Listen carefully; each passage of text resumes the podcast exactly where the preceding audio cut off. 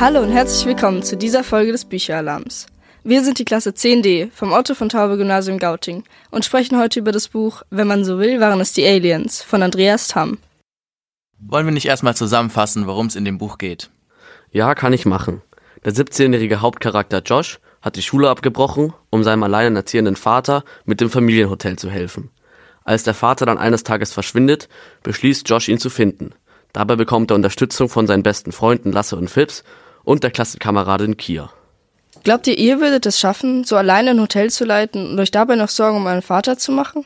Das ist ja schon eine Menge Verantwortung für einen 17-Jährigen. Der einen Platz zeigt. Raus, sage ich. Und Berger, der alte Vollidiot, fingert sich nervös im Bad rum und schaut, als wüsste er nicht, wie ihm geschieht und warum überhaupt, was er denn wohl falsch gemacht hat und guckt nach links und rechts, als ob da noch jemand stünde, den er um Rat fragen könnte. Und will an mir vorbei aus dem Zimmer gehen. Mit der Ziege. Und jetzt muss ich doch lauter werden. Die Ziege mitnehmen. Mann, was ist denn los mit Ihnen? Also ich muss echt schon sagen, dass mir bei dieser Textstelle ein Schmunzel übers Gesicht gewandert ist. Es war schon einer der witzigeren und da merkt man auch, wie die Verantwortung auf Josh Schultern lastet. Ja klar, auch wenn man da sieht, dieser, wenn man schon einfach nur in den Text schaut, der alte Vollidiot, da kommt so richtig schön die Emotion rüber. Da merkt man richtig, wie genervt er eigentlich von dieser Szenerie ist und es ist auch echt absurd.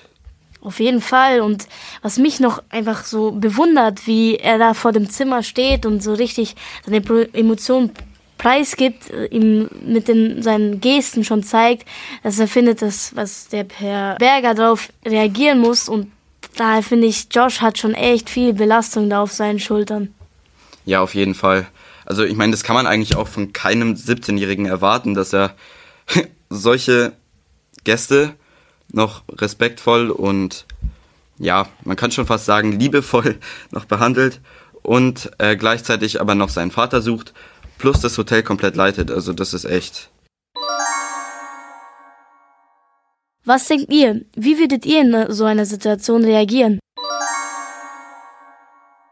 Man sieht auch, dass ähm, Josh das eigentlich überhaupt nicht passt, wie er da so reagieren muss und auch, dass er wirklich schreien muss schon weil er sagt ja, er muss jetzt doch lauter werden.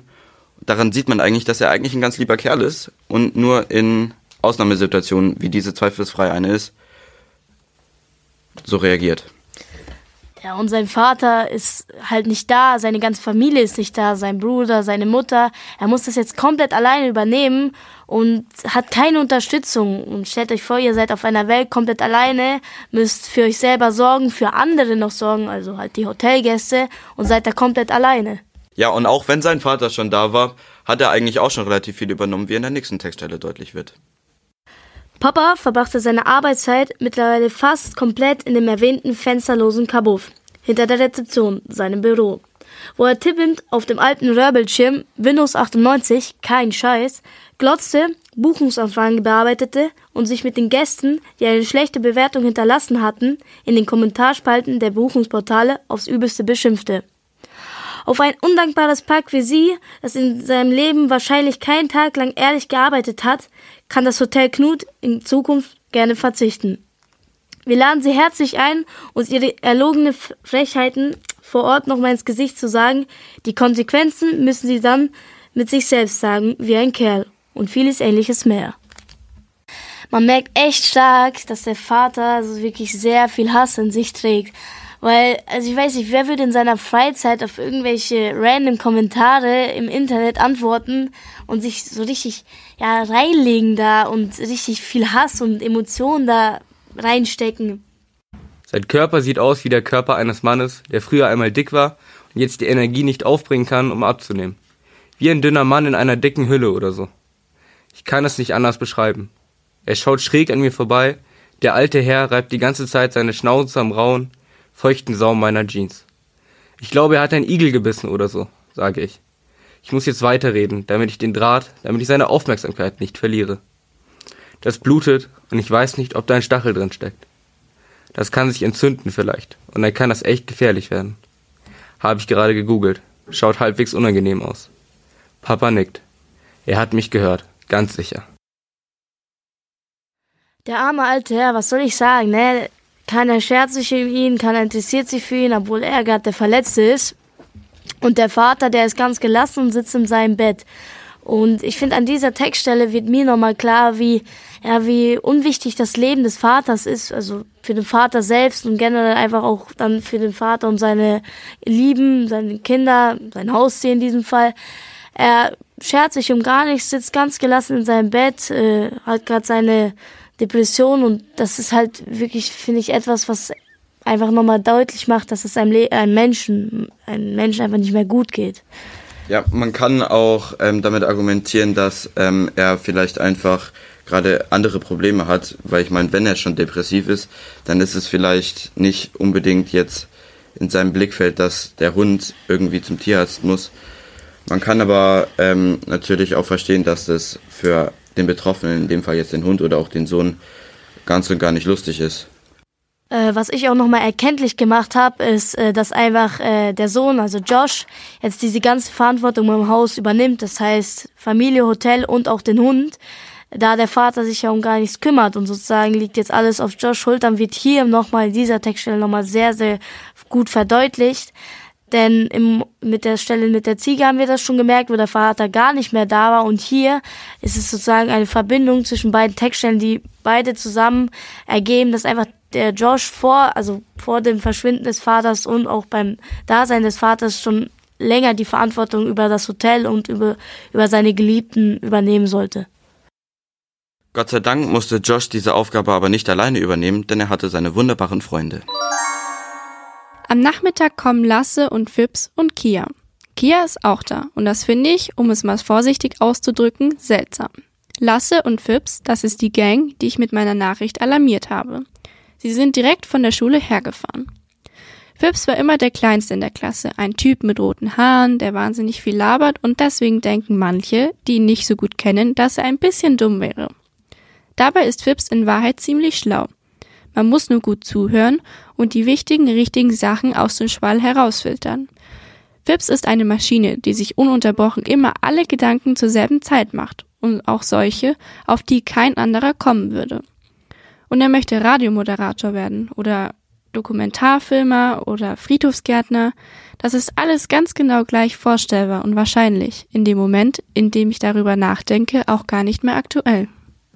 Wir haben ja gerade gehört, dass Phipps der beste Freund von Josh ist, was eigentlich ganz interessant ist, weil er ja in der Geschichte nicht wirklich eine wichtige Rolle spielt. Ja, da bin ich ganz, ganz deiner Meinung. Obwohl Phipps, obwohl Phipps ja im Leben von Josh eigentlich eine, eine wichtige Rolle spielt, kommt er in der Geschichte fast gar nicht vor.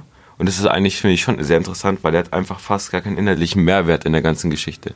Ja, aber ich finde, er ist trotzdem nicht so wirklich verzichtbar, weil auch wie Lasse ist er praktisch immer da und er ist so für den für das Gefühl der Geschichte ist er wichtig, weil er halt immer diese kleinen Sätze beisteuert, ohne jetzt wirklich für die Storyline relevant zu sein. Ah, da bin ich nicht so ganz deiner Meinung. Ich glaube, es würde auch ganz gut ohne den beiden gehen, weil die beiden, weil du hast ja schon erwähnt, die beiden sind ja wirklich nur da, um jetzt, ähm, also die sind ja beide Nebencharakter, Lasse und Phipps. Und ich glaube, die sind für die Geschichte nicht so wichtig, weil die haben nicht so viel Einfluss auf die Geschichte. Da muss ich sagen, ich glaube, da, da ist Kia, das die ist ja auch in der Gang und die ist, glaube ich, viel wichtiger für die Geschichte. Ja, das kann gut sein. Ja, also für die Geschichte finde ich auch, dass Kia wichtiger ist. Aber gerade für die Stimmung, die das Buch vermittelt und auch für Josh sind ja seine besten Freunde, die er immer schon hatte, bevor Kia kam, schon auch sehr, sehr relevant. Ach so, du meinst jetzt für den Humor oder wie meinst du für die Geschichte? Ja, also für die, ich finde für die Geschichte, also für die Storyline an sich sind, sind sie jetzt nicht so wichtig, aber für das Gefühl, das du beim Lesen kriegst, sind sie wichtig. Und ähm, außerdem sind sie halt auch für Josh einfach wichtig, weil er die ja schon immer kannte, also für den Charakter in dem Buch, auch wenn es jetzt für uns Leser nicht so wichtig ist. Ja, da bin ich ganz deiner Meinung, aber also die sind für Josh sehr wichtig, aber da bin ich trotzdem nicht der Meinung, dass die fürs Buch wichtig sind. Okay, verstehe. Ja, aber also ich finde ja, also Phipps und Lasse, die sind ja ganz unterhaltsam, weil die haben ja beide, die sind ja beide sehr unterschiedlich, die haben beide verschiedene Charaktereigenschaften, aber die sind halt für die Story nicht so wichtig, aber mhm. ich, ich kann schon deinen Punkt verstehen, aber da bin ich nicht so deiner Meinung. Also ich finde auch gerade, dass Phipps, der bringt ja immer diese kleinen Nebensätze rein, die quasi keine Rolle spielen, aber trotzdem da sind, weil er ja so viel labert, wie wir schon gehört haben. Ja, stimmt, ja. ja. Der, der labert ja relativ viel und ich glaube, der ist auch mit Frauen ganz gut, oder? Ja, der ist eigentlich so der Beste, glaube ich, aus der Gruppe, was Mädchen betrifft. Das ist ja auch der beste Freund, oder? Ja, ist der beste ja. Freund. Ich trank Prosecco und beobachtete Lasse, dem Shanti gerade irgendwas erzählte. Vielleicht von ihrem Pferd oder von der Scheidung ihrer Eltern oder von ihren neuen Hühnern bei Animal Crossing. Gibt's da Hühner? Ach ja, und ein nicht ganz unwichtiges Detail. Heiko war in Shanti verknallt, und zwar seit der sechsten oder so. Heiko machte daraus kein Geheimnis. Er sagte, sie sei seine Perle, seine zukünftige, die Mutter von seinen wunderschönen Kindern. Und Shanti sagte, fick dich, Heiko, okay? Aber das hörte der gar nicht. Fakt ist, dass Lasses panisches sich umschauen irgendwann dazu führen musste, dass er Heikos Blick kreuzte. Und in dem Moment hätte Lasse zwei Dinge tun können. A. Ganz schnell woanders hinschauen oder B. Aufstehen und gehen. Aber Lasse ist, wie gesagt, gedanklich nicht der Schnellste. Nur mit den Füßen. Heiko zu sehen, wie er da so breitbeinig im Gras hockte und vor und zurück schaukelte, löste wohl irgendeinen Gedanken aus, den Lasse jetzt doch noch unbedingt zu Ende denken musste. Wahrscheinlich sowas wie, wie war das nochmal mit Shanti und Heiko? Und Heiko sagte, Bruder, mit einer Stimme, die während des Wortes lauter wurde. Woraufhin Lasse sich auf einmal doch noch Shanti zuwandte und ganz aufmerksam tat als hätte sie gerade mit der Story über irgendeine andere Freundin aus dem Reitstall, von der Lasse noch nie gehört hatte, sein Interesse geweckt hat. Heiko schaute sich um. Er suchte das Publikum. Mit zwei ausgestreckten Händen deutete er auf Lasse. Junge, was ist mit dir? Hm? machte Lasse. Ich rede vielleicht mit dir, Bruder. Wie vielleicht? sagte Lasse, und jeder von uns dachte sich, dass Lasse ein Idiot ist, weil er ausgerechnet Heiko jetzt zurück provozierte indem er ihn mit komplizierteren Fragen verwirrte. Dabei wollte Lasse wahrscheinlich wirklich nur wissen, wie Heiko, der jetzt aufstand und seine schwarze Bauchtasche ablegte und ins Gras fallen ließ, das den gemeint hatte, mit dem vielleicht. Heiko breitete seine Arme aus und sagte, Bitte Handballjunge, komm, lass mal reden oder lass mal Konfliktbereinigungen machen. Und für solche lustigen Stellen, wo man auch einfach drüber lachen kann, ist Lasse eben doch ganz gut zu haben. Ja, das stimmt. Aber da bin ich wieder meiner Meinung nach. Sind die nicht so wichtig für die Story. Aber ich finde, Kia ist sehr wichtig für die Story. Wie ist deine Meinung dazu? Findest du ja, das definitiv. Kia? Ich finde, Kia ist auch ein total starker Charakter in der Story, wenn nicht der stärkste. Absolut, aber ich weiß, was ich auch einen starken Charakter finde. Kias Mutter. Weil das Interessante ist, ja, Kia und Kias Mutter, die sind ja relativ ähnlich. Ich glaube auch, dass Kia total von ihrer Mutter geprägt wurde. Also die haben beide, finde ich, in den ja, kurzen absolut. Seiten zumindest, wo Kias Mutter vorkommt, dieselbe Auftrittsweise. Ja, stimmt. Also, der Autor meinte ja auch, also hat er ein Buch geschrieben, dass sie komplett gleich aussehen. Dass einfach die Mutter von Kia, so wie Kia aussieht. Nur kommen ja auch beide aus Finnland. Ich glaube, daher haben die auch alle beide diese blonden, langen Haare, die ja auch öfters erwähnt werden. Und Kia hat ja auch diese große Brille. Also ich glaube, die ist auch vom Auftreten her aussehen und so einfach extrem einnehmend. Stimmt, aber man muss ja auch sagen, also Kia hatte ja vor, also vor der Gang, hatte sie ja nicht wirklich so eine Freundesgruppe, weil sie hatte immer den Ruf, dass sie komisch ist, weil ihre Mutter hat ja auch einen sehr interessanten Beruf, weil die kann ja mit toten Tieren reden. Und es ist, also das ist, glaube ich, kein üblicher Beruf, den man jetzt so einen 0815-Job hat.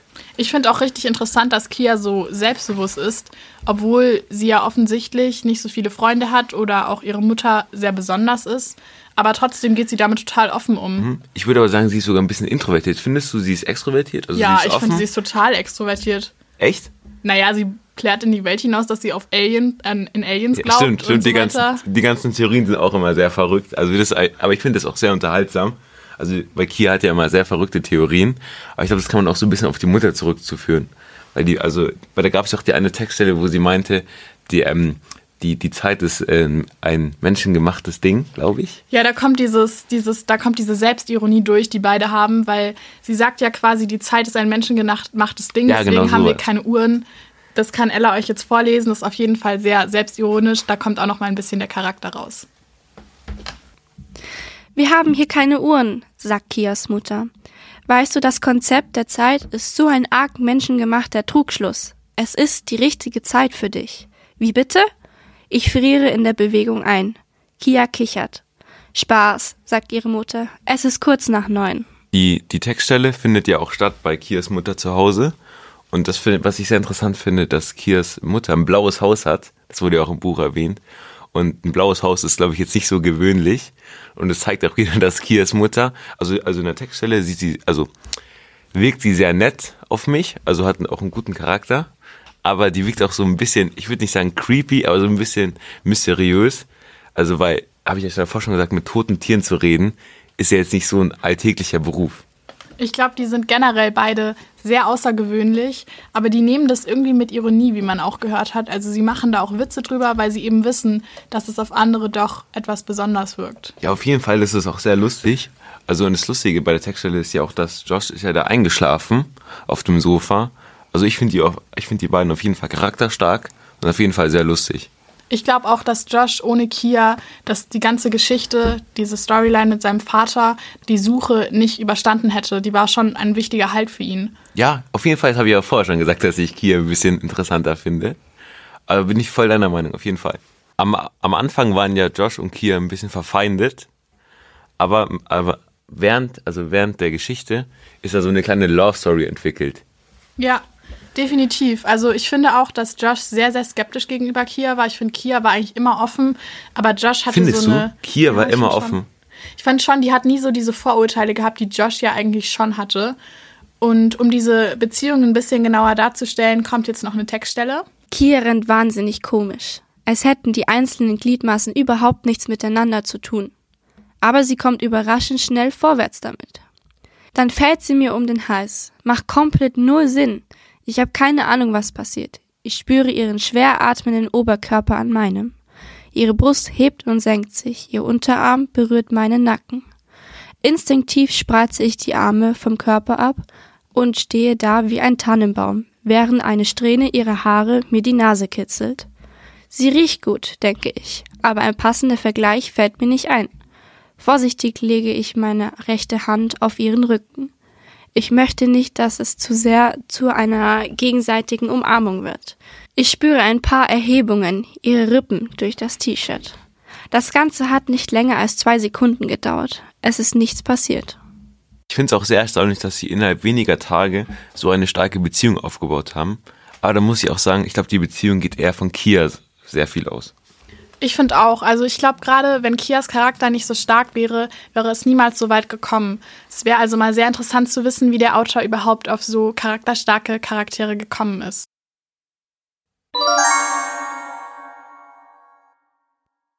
Wir sind Lina, Helena, Caroline und Maya und haben den Autor Andreas Tam interviewt. Du hast ja bereits einige Bücher über verschiedene Genres geschrieben. Wie bist du darauf gekommen, ein Jugendbuch über psychische Erkrankungen zu schreiben? dass ich ein Jugendbuch geschrieben, das ist ja das, also das ist ja das zweite Jugendbuch, der zweite Jugendroman von mir. Das heißt, ähm, zunächst mal war ja da heldenhaft und nachdem ich gemerkt habe, dass das einigermaßen funktioniert hat, dass mir das Spaß gemacht hat, dass der Verlag auch gerne noch ein Buch äh, mit mir machen würde, ähm, habe ich dann angefangen nachzudenken, was ich denn gerne erzählen möchte. Und das heißt, es kam erst die andere Frage vom Verlag, hast du noch was? Dann war ich erst so, hm, eigentlich gerade nicht. Dann muss ich das immer so ein bisschen erst so setzen lassen und dann muss ich irgendwie über was anderes nachdenken, bis ich dann, naja, so eine Möglichkeit finde oder, oder eine, naja, eine Idee finde, in was reinzugehen, was mich interessiert. Ähm, und in dem Fall war sozusagen der Erzählanlass war für mich erstmal nicht die psychische Erkrankung, sondern die Frage, was passiert denn, wenn jemand verschwindet? Das ist sozusagen der Auslöser erstmal. Jemand ist weg und die Menschen, die noch da sind, die müssen dann ins Handeln kommen. Die müssen dann sich Gedanken darüber machen, ähm, wie gehen wir jetzt mit der Situation um? Wie in dem Fall führen wir das Geschäft weiter? Wie führen wir unser Leben weiter? Und auf der anderen Seite, wie können wir was dafür tun, dass die verschwundene Person wieder auftaucht? Wie können wir jemanden finden? Wie macht man das überhaupt? Ähm, das war das, was mich zuerst interessiert hat. Und ähm, damit ging eigentlich dann für mich auch die Suche nach dem verschwundenen Vater los, ähm, so dass ich mir auch Gedanken erstmal darüber machen musste, warum ist er überhaupt verschwunden.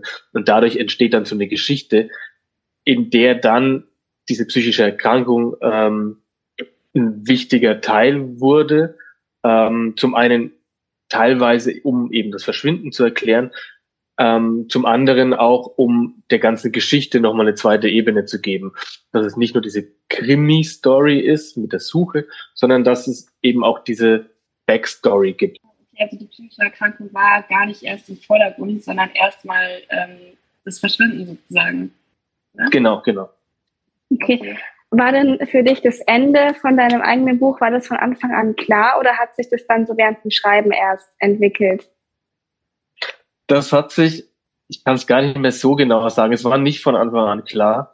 Ähm, es war äh, bei dem Buch, es war ziemlich ähnlich wie, wie auch bei Heldenhaft, so dass ich ähm, eine Anfangsidee hatte und so wusste, was ungefähr in den ersten zwei, drei Kapiteln passieren soll. Dann schreibe ich das runter.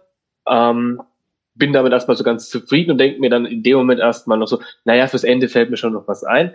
Ähm, und dann hatte das der Verlag auch relativ bald. Das heißt, ich habe relativ schnell ähm, ziemlich eng mit meiner Lektorin ähm, zusammengearbeitet. Und deren Rolle war es, auch schon beim ersten Buch und beim zweiten dann genauso, auch immer wieder nachzufragen, so Andreas, ähm, weißt du denn schon, worauf das hinausläuft? Weißt du denn schon irgendwie die Auflösung? Sodass ich da ähm, immer schon auch jemand an meiner Seite hatte, die ähm, mich daran erinnert hat, dass es schon auch wichtig ist zu wissen, worauf man hinschreibt. Weil ich, ich glaube, es gibt, es gibt verschiedene Arten von Autoren und manchen Autoren und Autorinnen macht es mehr Spaß, eine Geschichte zu planen und zu entwerfen und anderen, zu denen zähle ich eher, macht es mehr Spaß zu schreiben und, und weiterzumachen. Ähm, sodass ich mich dann immer wieder eben auch dazu zwingen musste und irgendwann na, relativ bald war das dann auch klar, so einen Plan zu machen und, und grob zu wissen, worauf es hinausläuft. Das ist dann immer noch so ein bisschen flexibel. Daran ändert sich immer wieder was, wenn dann bestimmte Elemente in der Geschichte auftauchen, dann haben die wieder Einfluss darauf, wie sich das ähm, zum Ende hin entwickelt. Aber naja, sozusagen die Erklärung für das Verschwinden war dann relativ schnell klar und, und ähm, naja, wie sich das am Ende auflöst, dann auch im, im Laufe des Schreibens am Anfang ist mir das dann, äh, habe ich mir das klar gemacht. Uns ist beim Lesen vor allem auch die Sprache aufgefallen. Gab es für dich irgendeinen bestimmten Grund, warum du hier genau eine jugendliche Sprache verwendet hast? Ich habe natürlich eben versucht, eine Sache anzulesen oder mich mit, mit aktueller Jugendkultur vielleicht ansatzweise auseinanderzusetzen, aber auch nicht zu sehr, damit ich nicht in so ein Kopieren reinkomme. Mich letztendlich mit mir so drauf geeinigt, dass ich damit einfach so eher vorsichtig umgehe und nicht jetzt das Text, den Text voll mache mit irgendwelchen Jugendwörtern, die vielleicht äh, letztes Jahr aktuell waren und, und nächstes Jahr schon nicht mehr verwendet werden. Deswegen, das ist ein Punkt, wo ich mir ganz unsicher bin und auch unsicher war beim Schreiben und auch hoffe einfach, dass es einigermaßen funktioniert hat und dass es einigermaßen dann eben auch jetzt funktioniert und vielleicht in fünf oder in zehn Jahren, wenn man es liest, immer noch halbwegs funktioniert. Also ich glaube, das hat auf jeden Fall funktioniert, weil ähm, viele Wörter, die du in deinem Buch verwendet hast, benutzen wir auch heute noch. Und des Weiteren ist uns natürlich auch noch aufgefallen, dass das Buch immer mal wieder in der Zeit springt. Warum hast du es nicht chronologisch geschrieben? Das hat, glaube ich, zwei Gründe. Zum einen ist es, finde ich das immer total, also was, was mich an, an Literatur vor allem begeistert, ist, wenn ich das Gefühl habe, dass äh, die Figuren, die ich da kennenlerne, die ja eigentlich nur als Text existieren, wenn die so ganz greifbar und plastisch aus dem Buch hervortreten und mir immer deutlicher werden, wie ein echter Mensch mit allen seinen, seinen Widersprüchen und ähm, Charaktereigenschaften. Und ich glaube, das funktioniert häufig dadurch, dass mh, hm, sozusagen eine, eine Hintergrundgeschichte, eine Vergangenheit einer Figur so Stück für Stück mitgeteilt wird und immer deutlicher wird, ähm, warum ist die Figur in der Gegenwart, die erzählt wird, so wie sie ist. Ähm, und das erklärt sich dann durch, durch die Vergangenheit das, was, was erlebt wurde. zum anderen, ähm, warum sozusagen macht man es nicht so, dass erst die ganze Vergangenheit erzählt wird und dann ähm, die, die Geschichte in der Gegenwart, war natürlich so ein bisschen mit der Hoffnung verbunden, dadurch naja, so, auch so ein bisschen Cliffhanger-mäßig und ähm, einfach mit, mit Spannung zu arbeiten. Das heißt, man ist ja relativ bald damit konfrontiert, dass äh, die Hauptfigur, der Josh, ähm, seinen Vater suchen muss und da vor verschiedenen Hindernissen steht. Und man möchte eigentlich wissen, wie geht es weiter, wie kann der den finden, was macht er als nächstes. Das wird dann immer wieder unterbrochen durch die Erinnerungen an, an äh, den Vater früher und an die, an die eigene Kindheit wodurch das Ganze so ein bisschen eben immer wieder verzögert wird und man eigentlich mit dieser Spannungsgeschichte nicht weiterkommt.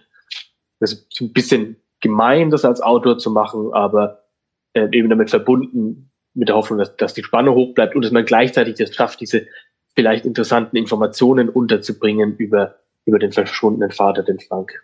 Genau. Für mich war das auch tatsächlich noch sehr hilfreich, wenn man da ein paar Hintergründe über die einzelnen Figuren erfahren hat. Deine Figuren sind ja auch ziemlich starke Persönlichkeiten mit ausgefeilten Persönlichkeitsmerkmalen. Ist irgendeiner deiner Figuren aus seinem Umfeld inspiriert oder sind die alle rein erfunden? Zuerst mal sage ich immer, eigentlich sind alle Figuren irgendwie Varianten von mir selbst, weil es ja alles aus meinem Gehirn im Endeffekt rauskommt, was, was die auch sagen und wie die sich verhalten. Und deswegen ist es schwierig, sozusagen da sich zu weit von sich selbst zu entfernen. Und dann ist es natürlich schon hilfreich, ähm, wenn man ein realistisches Buch schreibt und, und eben auch möchte, dass Figuren realistisch rüberkommen, dass man sich über, naja, an, an Menschen erinnert und an Menschen konkret denkt, die zu den äh, Menschen, die man beschreibt, dazu passen. Das heißt, ich würde eher sozusagen also klar, äh, einfach auf, auf Freunde, die zum Beispiel, naja, vielleicht eine ähnliche Rolle zu mir eingenommen haben in, in meiner Geschichte, die vielleicht äh, beratend oder unterstützend an meiner Seite waren, wenn man an die dann denkt ähm, und dann die, die Freunde in dem Buch beschreibt, dann hilft es natürlich total. Ich glaube aber eher, dass, dass es wie so Pakete sind. Jetzt, äh, wenn man sich gerade den äh, Lasse und den Fips anschaut, die beiden besten Freunde im Buch, dass da wahrscheinlich verschiedene Menschen aus meinem Umfeld oder aus meiner Erinnerung äh, oder die manchmal ist es auch ganz komisch, weil man ähm, ich habe eigentlich ein relativ schlechtes Gedächtnis, was irgendwie auch, auch nicht hilfreich ist beim, beim Schreiben, aber vielleicht kennt ihr das, manchmal erinnert man sich ganz wahllos irgendwie an irgendwelche Sachen und weiß gar nicht, warum ausgerechnet diese eine Bemerkung oder dieser eine Mensch, den man vielleicht nur einmal getroffen hat, einem im Gedächtnis geblieben ist. Und das es gibt so Sachen, die irgendwie immer wieder auftauchen und die dann eher wie so unterbewusst auch in so ein Buch reinwandern. Genau, und, und ich, ich glaube, es wird mir total schwer fallen, jetzt zu sagen, so konkret, ähm, dieser Satz gehört zu dem oder der Person aus meinem Umfeld. Aber es ist sicherlich so, dass jeder Mensch mit dem ich irgendwie in Kontakt trete und mit dem ich spreche, ähm, halt da irgendwie in, in das Gehirn reinwandert und dann wieder in, in Texte reinwandert. Um, ähm, auf jeden Fall. Wenn du sagst, dass jede Person letztendlich ein Teil von dir ist, kannst du dich dann mit einer Persönlichkeit besonders gut identifizieren? Das ist schon äh, der, der Josh, also die Hauptfigur, ähm, die, die ja sozusagen am ehesten ähm, zu Handlungen gezwungen ist. Der äh, ist, ist in der Situation, eben dass sein Vater verschwunden ist, dass gleichzeitig er, dass gleichzeitig ähm, er in diesen Familienbetrieb des Hotel ähm, mit einsteigt und das mit eigentlich jetzt leiten soll und damit dann alleine dasteht.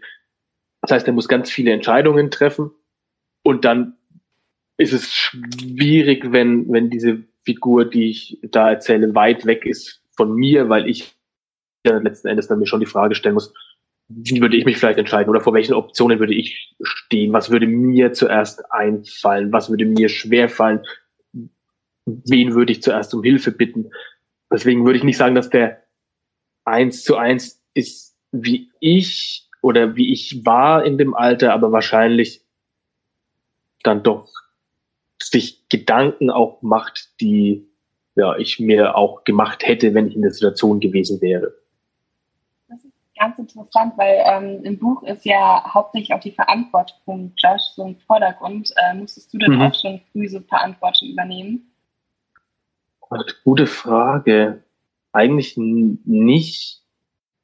Ich hatte immer nur so kleinere Steine im Weg liegen ähm, und hatte auch durch meine Eltern einen, einen Background, der mir viele Freiheiten erlaubt hat und genau, bin, bin dann sozusagen erst, naja, so im Laufe des Studiums und nach dem Studium eben dann immer mehr auf, auf mich alleine gestellt gewesen oder dann eben in Situationen gewesen, wo ich für mein eigenes Leben Verantwortung übernehmen musste und eben sagen musste, so, so und so geht's jetzt weiter, das und das wird meine Karriere sein, ähm, zum Beispiel. Genau.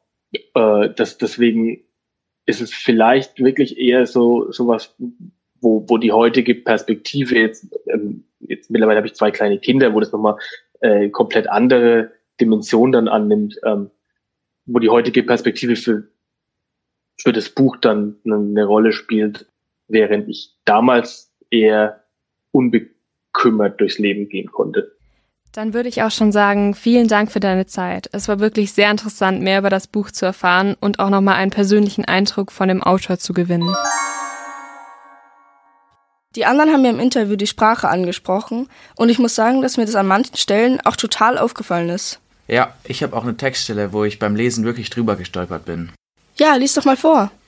Niemand muss blöd sterben. Das war so ein Spruch von ihr. Und Heiko, der ein fieser Sack ist, hat darauf standardmäßig geantwortet. Alter Kia, so blöd wie du kann gar keiner sein. So ein Scheiß. Das gehört wahrscheinlich zu den Dingen, die ich nicht vermissen werde in Bezug auf Schule. So viel Bullshit-Gelaber. Ja, genau, das ist ja die Stelle, wo er dann Kia vorstellt. Da fällt einem ja direkt auf, dass er sehr viel Jugendsprache benutzt. Genau, finde ich auch. Und es sind auch total viele Schimpfwörter drin, was ja eigentlich für Bücher sehr, sehr ungewöhnlich ist. Also so fieser Sack, so ein Scheiß und Bullshit-Gelaber hört man ja normal nicht beim Lesen. Ja, genau. Ich finde, es stört aber gar nicht. Durch die ganzen Schimpfwörter und vor allem die Jugendsprache äh, kommen die Charaktere einfach näher und die Geschichte wirkt viel echter und lebendiger, so wie sie vielleicht wirklich passieren könnte. Jetzt haben wir ja schon viel zu unserer Meinung über das Buch gesagt, aber ich finde besonders interessant, wie andere das Buch fanden. Dafür könnten wir doch mal ein paar Rezensionen vorlesen, oder? Ja, genau. Ich habe zum Beispiel eine gefunden auf Amazon von Skyline of Books. Er schreibt, mit Wenn man so will waren es die Aliens, hat Andreas Tamm viele ernste und spannende Themen wie Freundschaft, Familie und Verantwortung aufgegriffen, welche junge Menschen heutzutage bewegen. Die Hauptfigur und seine besten Freunde blieben mir persönlich etwas zu blass, beziehungsweise fiel es mir schwer, zu ihnen eine Verbindung aufzubauen. Komisch, ich habe eine gefunden, die genau das Gegenteil sagt. Die Lisa sagt nämlich, spannenderweise gibt es gar nicht so viel konkrete Handlung. Dafür sind die zwischenmenschlichen Entwicklungen zwischen Josh und seinen Freunden äußerst interessant. Also ich persönlich stimme Lisa mehr zu, denn als ich das Buch gelesen habe, konnte ich mich sehr gut in die Charaktere reinversetzen und es war auch alles sehr gut greifbar. Ich fand eigentlich auch, dass das Buch einen krassen Fokus auf Gefühle und Beziehungen zwischen Personen hatte und eher wenig auf die Spannung oder Entwicklung der Geschichte geschaut hat. Zusammenfassend kann man sagen, dass es sich wirklich gelohnt hat, das Buch zu lesen und dass wir es jedem weiterempfehlen, den zwischenmenschliche Beziehungen und Charakterentwicklung interessieren. Und das war's dann auch schon von uns. Vielen Dank fürs Zuhören und viel Spaß beim Lesen.